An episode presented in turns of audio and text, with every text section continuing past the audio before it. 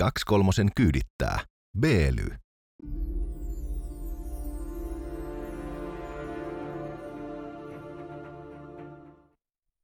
Kiitos kysymyksistä teille kaikille. Ja vastaus on toden totta. Kettumme on vegan. Hän on sitä toki nykyään, koska aikaisemmin laktoosiintoleranssi sai hänen pakkinsa tosi kuralle, joka koitui lopulta ketun kohtaloksi. Hän on nykyään kuollut. Mutta ylpeämme, ylpeänä voimme sanoa, että hän syö vain kasviksia, kuten kuvasta näkyy. Tämä on kaksikymmentäkolme minuuttia. Heikle ja Koskelo, moro. Suomi on tylsä maa, jossa asuu tylsistyneitä ihmisiä, joille tavallisuus on juhlaa ja tavalliset asiat, kuten ravintolassa syöminen, varattuja juhlapäiville. Tämä sen sijaan ei liittynyt millään tavalla päivän aiheeseen. Tänään puhutaan Tsimpofen presidentin erikoisesta ratkaisuyrityksestä inflaation kyykyttämään kökköön talouteen sekä sinun tunnistetiedoistasi, jotka saatetaan tuoreen raportin mukaan myydä satoja kertoja yhden ainokaisen päivän aikana korkeimmalle tarjoajalle. Tervetuloa mukaan. Onneksi meillä on Euroopan unioni, joka vahtii kaikkea tällaista. Mennään aiemmin tuonempana. Euroopan unionin alueella sijaitsee myös kaksikolmosen legendaarinen paitakauppa, josta voit käydä tilaamassa itsellesi tällaisia kuppeja tai teepaitoja tai huppareita tai jopa lippiksiä siellä löytyy. Jos mietit, mitä päälle kesän juhliin, vastaus tuli juuri tuossa. Mennäänkö me ensin Tsimpa-Pensultaan? Me? Ihan vaan siitä, koska oltu se. Mennään vaan. Meillä on ollut tässä aina välillä meidän tarvikehyllyssä. Tämähän vähän niin kuin Bilteman hylly. Sieltä löytyy kaikkea, mitä kasvava poika tarvitsee. Kaikkea maan ja taivaan väliltä tässä ohjelmassa ei varsinaisesti syljeskellä aiheiden päälle. Mikä tahansa kelpaa ruodittavaksi. Kyllä. Meillähän on ollut kullattu Zimbabwen sadan biljoonan dollarin seteli. Ja sitten, mä en tiedä kävikö täällä joku myymälävaras, mutta se on kadonnut. Mä myin sen mustassa pöydässä. Siitä sai tota, kupillisen riisiä, mä ajattelin, että ihan hyvä diili. Okay. Tota, siellähän tosiaan oli aika merkittävääkin inflaatiota, mutta ikävästi Zimbabwella ei mene taaskaan lujaa. kaksituhattakaksikymmentäkaksi sitä riivaa jälleen inflaatio, joka puskuttaa tuossa sata viisikymmentäkaksi prosentin luokassa. Voi voi voi voi voi. Ja nyt jos verrataan Turkkiin, jossa on niin kuin korkein inflaatio on niin kuin lähialueella, niin sielläkin se on jossain seitsemänkymmentä prosentissa. Toi, aika ikävässä tilanteessa toi Zimbabwe tällä hetkellä. Mä luulin, että se oli se Robert Mugabe, joka siellä äh, sössi asiat ja sen jälkeen on ollut kehityssuunta ylöspäin, mutta näin ei ole. Ei, ei valitettavasti, nimittäin samaa Zanu P F-puoluetta edustava presidentti Emmerson Mnangagwa kaappasi vallan ja selkeä järjesti hämärät vaalit ja on nykyään jonkin sortin diktaattori siellä, joten tota, samaa paskaa uusissa kuorissa on tarjolla. Tosin e, täytyy todeta, että e, inflaatio sata viisikymmentäkaksi prosenttia niin ei vedä vertoja aivan tolle huippuinflaatiolle vuonna kaksituhattakahdeksan, joka oli yhden päivän aikana kaksisataa, tai hetken, miten se lasketaan vuoden aikana, vai joka tapauksessa. Inflaatioprosentti oli kaksisataakolmekymmentäyksi miljoonaa. Joo, varmaan vuositasolla. Joo. Joo, niissähän oli parasta ennenpäiväys niissä seteleissä. Joo, mä, en tiedä, se. mä en tiedä, miten se tehdään digitaaliseen Tätä valuuttaan nykypäivänä. Kärryllinen seteleitä, tästä saat yhden perunan, siinäkin mm. vähän ituja. Niin. Mutta aika hyvin tästä tilanteesta kertoo se, että The Economistin jutussa mainitaan Persim Zona-niminen matikan ope, joka ei pystynyt elämään äh, kolmenkymmenen dollarin kuukausipalkalla. Niin nyt hän diilaa sitten kadunkulmassa valuutanvaihtajan roolissa. Saaks bitcoineja? Todennäköisesti jos... ei. Mutta kertoo jotain siitä, että kuin niinku persille asiat menee, jos opettaja, jolla on niinku erityisosaamista, joka pitäisi opettaa seuraava sukupolvi laskemaan, mm-hmm. jotta ne talousasiat ei menisi tuolla tavalla, niin hänen ei kannata olla opettajana, vaan hän kannattaa toimia rahavaihtana kadunkulmassa, niin ei, ei tuo tulevaisuuskaan näytä nyt hirveän hyvältä. Onneksi kuitenkin presidentillä on ratkaisuehdotus. Ahaa, no niin. Tämä on varmasti tosi luovaa. Tämä Annetaan ei ole niinku ihan näistä kiinalaisista oppikirjoista. Tämä ei ole ihan perinteinen ajatus, okay. Mutta ei, ei dumata. Tämä saattaa toimia. Nimittäin Selvä. Presidentti on sitä mieltä, että kun pankit, pankilta kielletään rahan lainaaminen, niin eiköhän sillä sitten ongelma ratkea. No niin, eli rajoitetaan liikkeelle laskettavan valuutan määrää. No, ehkä, mutta tietysti talouskasvun kannalta tämä on aika haitallista. Jos et saa hankkeisiin lainaa, niin... niin... se on vähän semmoinen homma, että se yhteiskunta ei oikein pyöri, jos ei pysty ottamaan lainaa, koska aika harvalla on valmiina investointitarpeen verran massia, eli tota, eiköhän toi ole niin sanottu paskahalvaus koko Tsimpofen taloudelle sitten. Kuulostaa jättimäiseltä viinin tuolileikiltä. Tiedäthän tämä musical chairs, jossa musiikki soi ja osallistujat kiertävät kehää. Tuoleja on yksi vähemmän kuin persoonia. Ja joku jää ilman istuinta, niin ilmeisesti tässä on nyt se idea tässä, että lopetetaan kaikki rahan lainaaminen, niin nyt sitten se velka, mikä on, tai se rahamäärä, mikä on ulkona tuolla, niin sillähän pitäisi sitten vissiin kuittailla niitä vanhoja velkoja pois, ja joku on aina ei sitten pysty. Musta tuntuu, että sä pääsit samalle taajuudelle presidentin kanssa, että varmaan joku tollainen kela siinä on. Meillä on suora ja, linja. Ja helppo mm. sanoa, että eihän se tule toimimaan. No. Valitettavasti zimbabwelaisten kannalta he ansaitsisivat jo vähän parempaa hallintoa kuin mitä Robert Mugabe pystyy heille tarjoamaan, tai tämä nykyinen herra, jonka nimi oli Emmerson Mnangagwa. Kuules Emmerson, haluaisin heittää tähän sellaisen jutun. Mä olin tuossa aiemmin tänä keväänä yhdessä tällaisessa fintech-tapahtumassa, ja siellä tiedettiin kertoa, että nyt on tulevaisuudessa mahdollista meillä täällä länsimaissa sellainen, että pankki ei jaa lainaa ainoastaan pärstän mukaan, vaan myös ö, sen mukaan, mitä meinaat rahoilla tehdä, ja nyt suomeksi, kuinka vihreä aiot olla. Eli että ö, pankki pystyy sen jälkeen ruveta arvottamaan tavallaan sitä, totta kai se pystyy nykypäivänäkin tekemään sitä, mutta saattaa olla, että esimerkiksi käytäntönä on, että sellaisiin hankkeisiin, mitkä eivät sisällä vihreän siirtymään positiivisia puolia, ei laadita hevon vittua. Eli pitää osallistua anekauppaan, jos mm. haluaa päästä mukaan tähän kansainväliseen talouteen. Kuulostaa ehkä vähän afrikkalaiselta. Voi tehdä sellaisen liiketoimintasuunnitelman, että aion mm. porata pohjavesien vierestä öljyä ja perustaa nikkelikaivoksen siihen tota päälle. No, mutta se on väestökompensoitu nikkelikaivoshan on ihan yhtä hyvä. Ja lisäksi istuttaa puita Afrikkaan.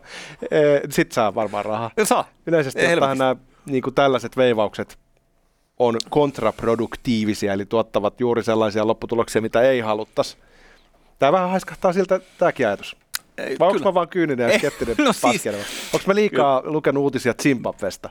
Ehkä, mutta tuli vaan nyt mieleen, että jos esimerkiksi yritys lainat siirtyisi enemmän kohti tällaista maailmaa tulevaisuudessa meillä, niin siitä aika lyhyt matka siihen, että myös yksityisellä puolella ruvetaan valvomaan, että mitä se Koskelon vihreys tänä päivänä jaksaa. Ai, ai, ai, ai. Ainakaan et ole signaloinut mm. hetkeen vihreitä valintojasi.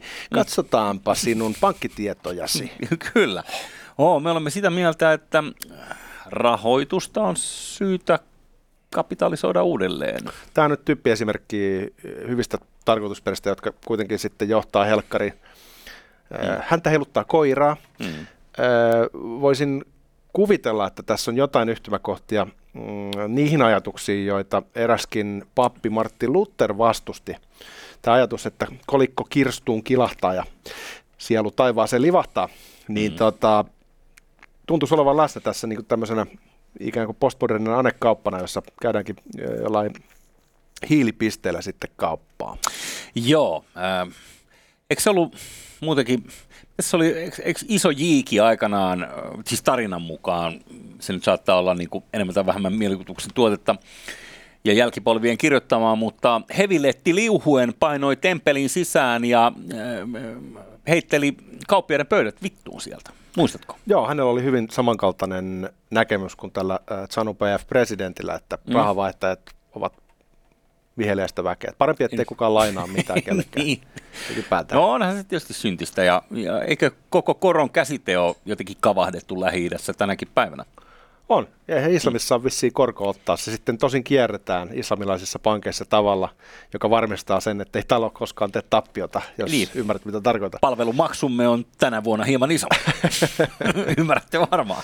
No. Joo. Mutta siis tämä on kuumottavaa vaan tämä, että siinä vaiheessa, kun rahasektorille tunkee tämä aatemaailma näin vahvasti, mm. että se jakaa ihmiset voittajiaan ja häviäjiin, ja tietyllä tavalla kysymys on niin kuin elämästä ja kuolemasta, niin tästä kaikesta pousaamista tulee niin helvetin totista, että sitten me, meillä ihan oikeasti rakentuu kaksoistandardit, missä niin kuin ensin tiedetään tavallaan, että mikä oikeasti on niin kuin totta, ja sen jälkeen sitten, että mitä meidän pitää esittää, että on totta. Tässä Et, on muuten sama asetelma kuin äh, tsimpapalaisella äh, markkinalla, jossa virallinen kurssi on vaikka sata viisikymmentä yhtä dollaria vastaan, mm-hmm. mutta sitten se oikea kurssi on vaikka viisisataa. Ja joku aina joutuu maksamaan sen tappion siinä kohtaa, kun pitääkin pelaa sillä valtion kurssilla.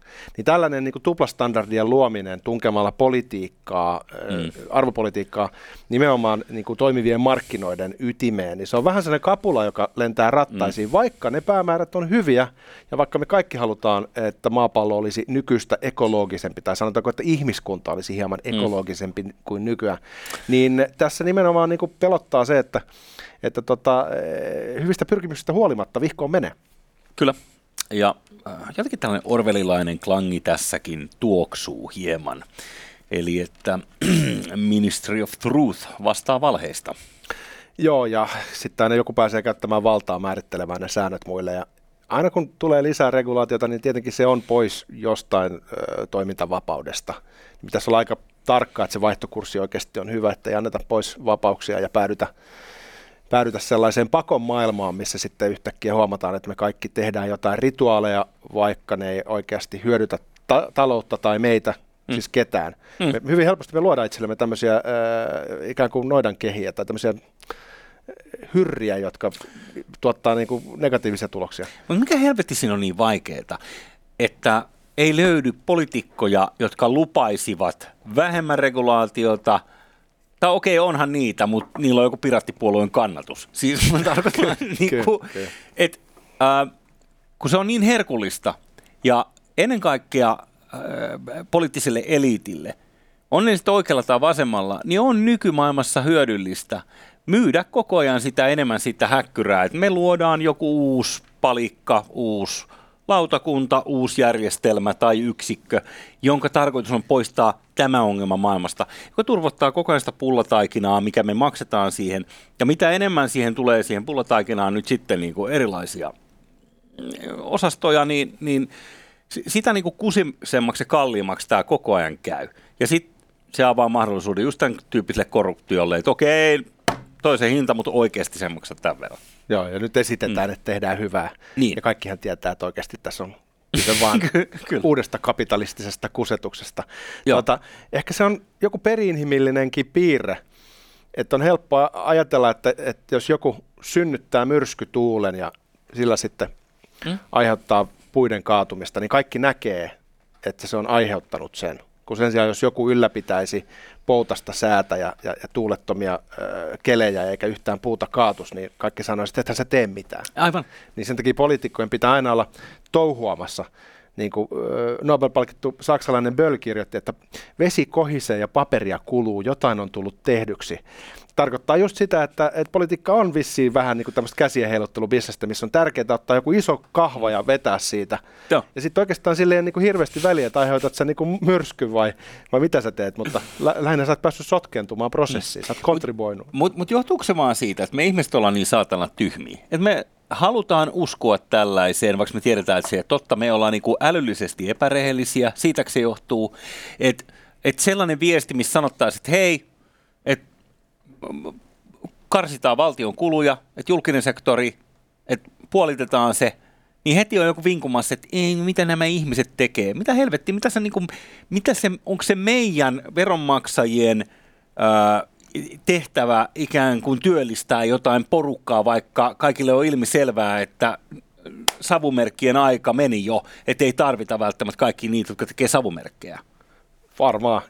Ja sitten niin oikealla ja vasemmalla reseptillä voi päätyä toimivaan yhteiskuntaan vähän erilaisia reittejä pitkin. Se on ihan selvää, että kumpikaan resepti ei ole niin lähtökohtaisesti väärä tai huono, mutta mm. niiden tasapainottelu on niin aika tärkeää. Mutta mä jotenkin luulisin, että näissä jutuissa on sitten kyse öö, minkälaisesta sääntelystä tahansa, niin se on se valta, mikä siinä on se tärkeämpi asia kuin se toimiva lopputulos. Kyllä. Eli meillä on niin kuin taloa rakentamassa timpurit, joita ei lopulta kiinnostaa, että onko seinät suorassa vai ei. pääsijät pääsee heiluttelemaan vasaraa.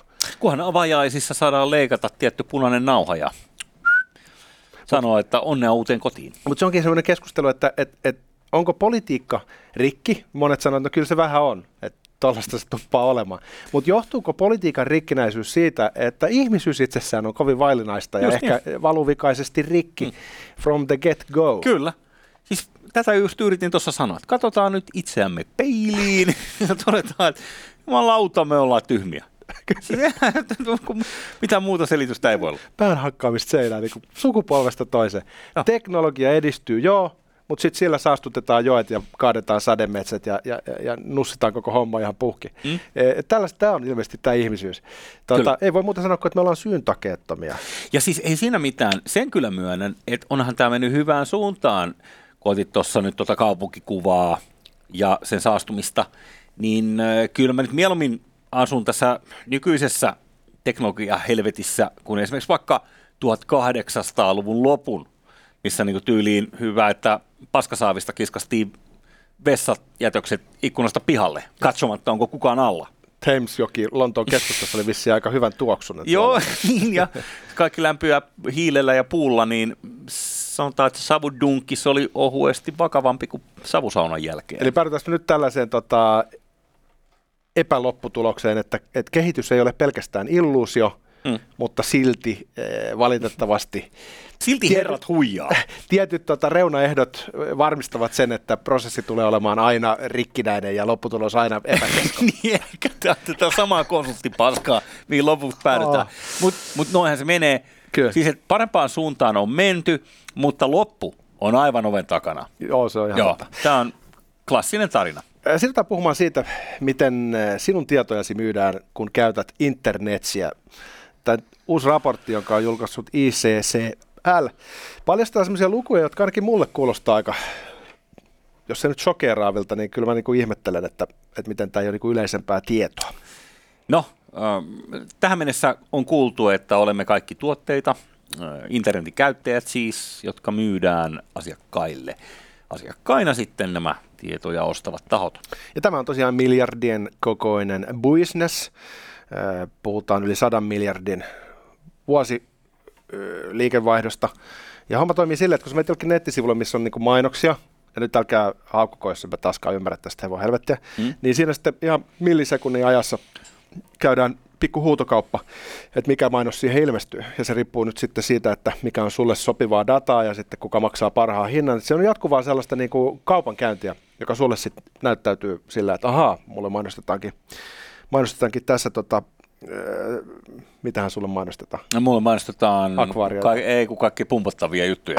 Just, aivan, vesisänkyjä. Mm. Tuota, e, mutta siis, vitsi on se, että he ovat laskeneet tässä tutkimuksessa, että esimerkiksi Euroopassa normaalina keskivertopäivänä ihmisen data jaetaan kolmesataaseitsemänkymmentäkuusi kertaa Euroopassa. Siis sinun datasi jaetaan yhden päivän aikana keskimäärin kolmesataaseitsemänkymmentäkuusi kertaa. Se on aika paljon. Ja sitten Jenkeissä se voi olla jopa tuplasti isompi tai melkein kolmekin kertaa isompaa. Mm-hmm.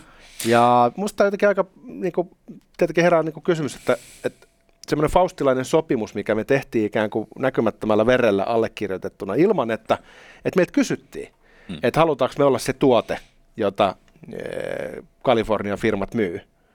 Niin onko se peruuttamaton?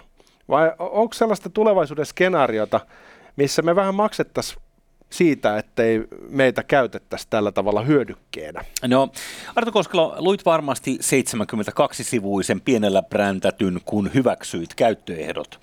Sen lukemalla ja sen sisäistämällä kokonaisuudessaan saatoit päätellä, että olet se tuote. Mutta tietenkin, kun halusit vaan nopeasti käyttämään palvelua, sivuutit ajatuksen kokonaan. Tähänhän me ollaan syyllisiä kaikki, mutta tällä tavalla meitä ehkä tuossa nyt ku- kusetettiin.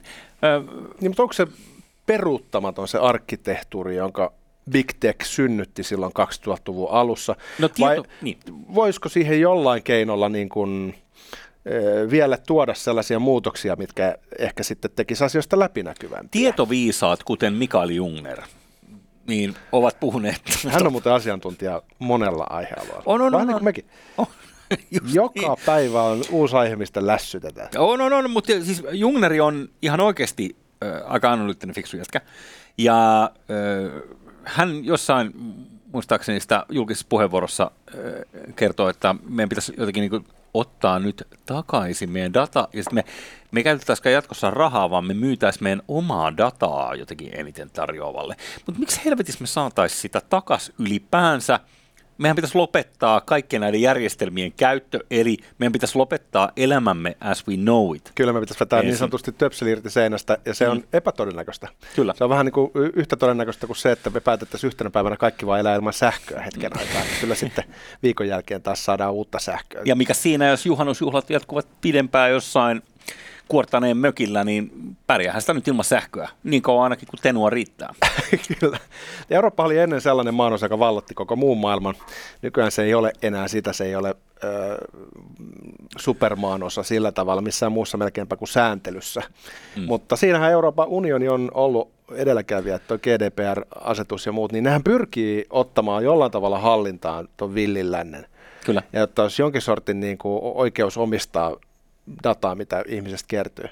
Mutta että se niin kuin, vaikuttaa siltä, että se nyt ei ihan vielä riitä ratkaisemaan näitä kysymyksiä. Et jos todella sunkin tiedoilla käydään kauppaa satoja kertoja päivässä ilman, että sä sitä tiedät, niin on se nyt vähän erikoista. Ja mitä sä luulet, miten siinä lopulta käy, että jos nyt Kalifornian jätit, kuten itse laitoit sen, niin ää, kieltäytyisivät esimerkiksi jatkossa ää, tarjoamaan palveluaan Euroopassa, jos G D P R-vaatimuksista ei luisteta.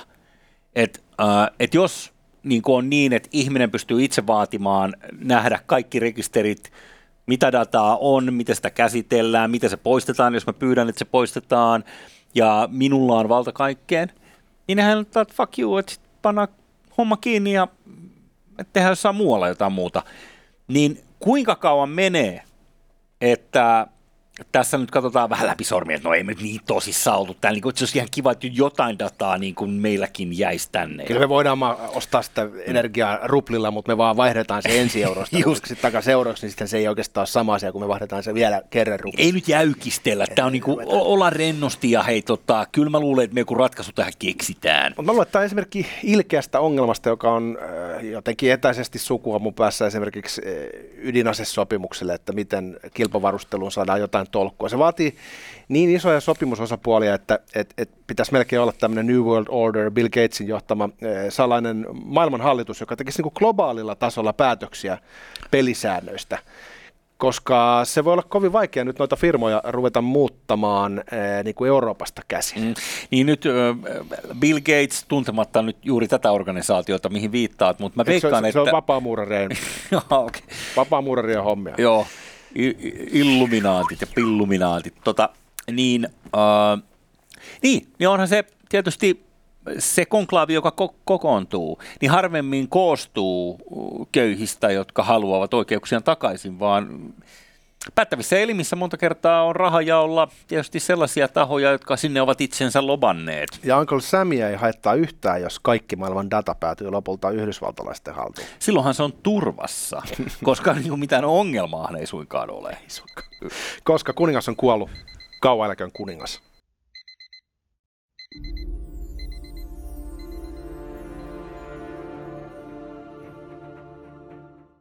Kaksikolmosen kyydittää Beely.